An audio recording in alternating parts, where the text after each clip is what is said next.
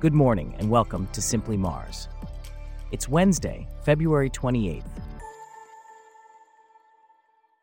On today's show, we explore the possibility of past life on Mars, as biomolecules may have originated from atmospheric formaldehyde. Also, sand dunes collide with walls of ice, as seen on Mars's North Pole.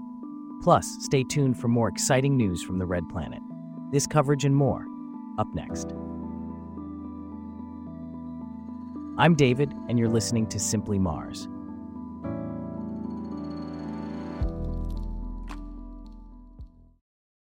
We start off with a significant step forward in our understanding of the possibility of past life on Mars. New research suggests that organic materials discovered on the Red Planet may have originated from atmospheric formaldehyde. Here to discuss this further is James, a correspondent for Simply Mars. Can you tell us more about this research and its implications? Certainly, David. Scientists from Tohoku University have been investigating whether the early atmospheric conditions on Mars could have fostered the formation of biomolecules, which are organic compounds essential for biological processes. Their findings, published in scientific reports, offer intriguing insights into the plausibility of Mars harboring life in its distant past. What do we know about the early conditions on Mars? Well, today, Mars is characterized by dryness and extreme cold. However, geological evidence suggests that about 3.8 to 3.6 billion years ago, the planet probably had a temperate climate, sustained by the warming properties of gases like hydrogen. In such an environment, Mars may have had liquid water, a key ingredient for life as we know it. And how does formaldehyde fit into this picture?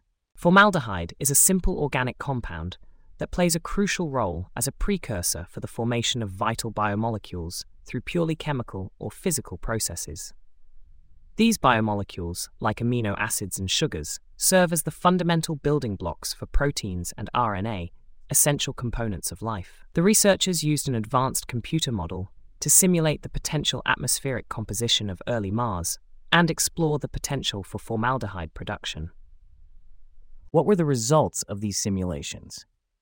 The simulations suggest that the ancient Martian atmosphere could have provided a continuous supply of formaldehyde, potentially leading to the creation of various organic compounds.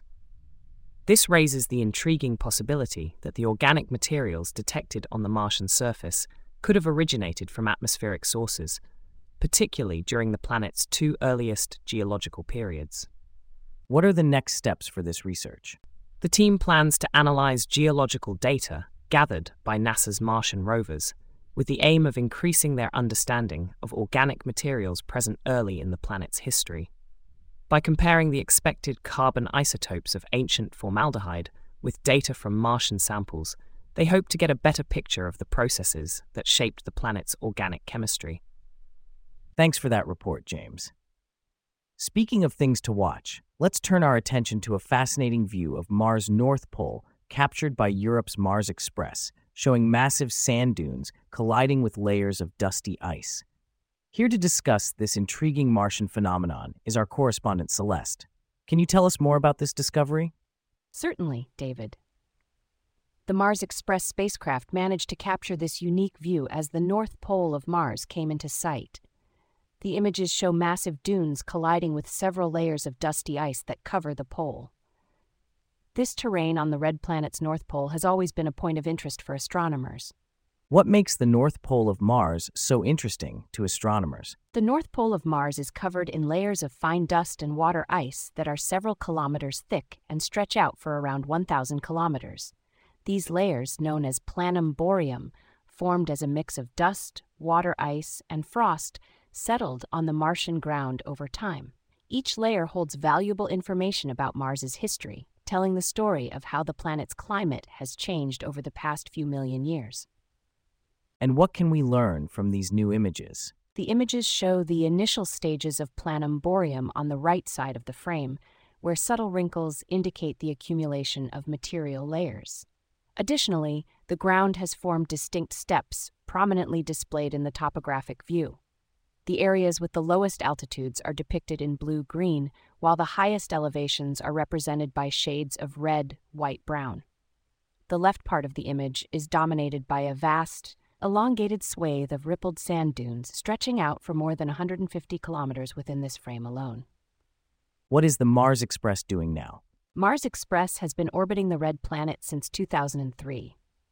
It's currently imaging Mars's surface, mapping its minerals, identifying the composition and circulation of its tenuous atmosphere, probing beneath its crust, and exploring how various phenomena interact in the Martian environment. Thanks for that fascinating view of Mars, Celeste. And with that, we wrap up our stories for today.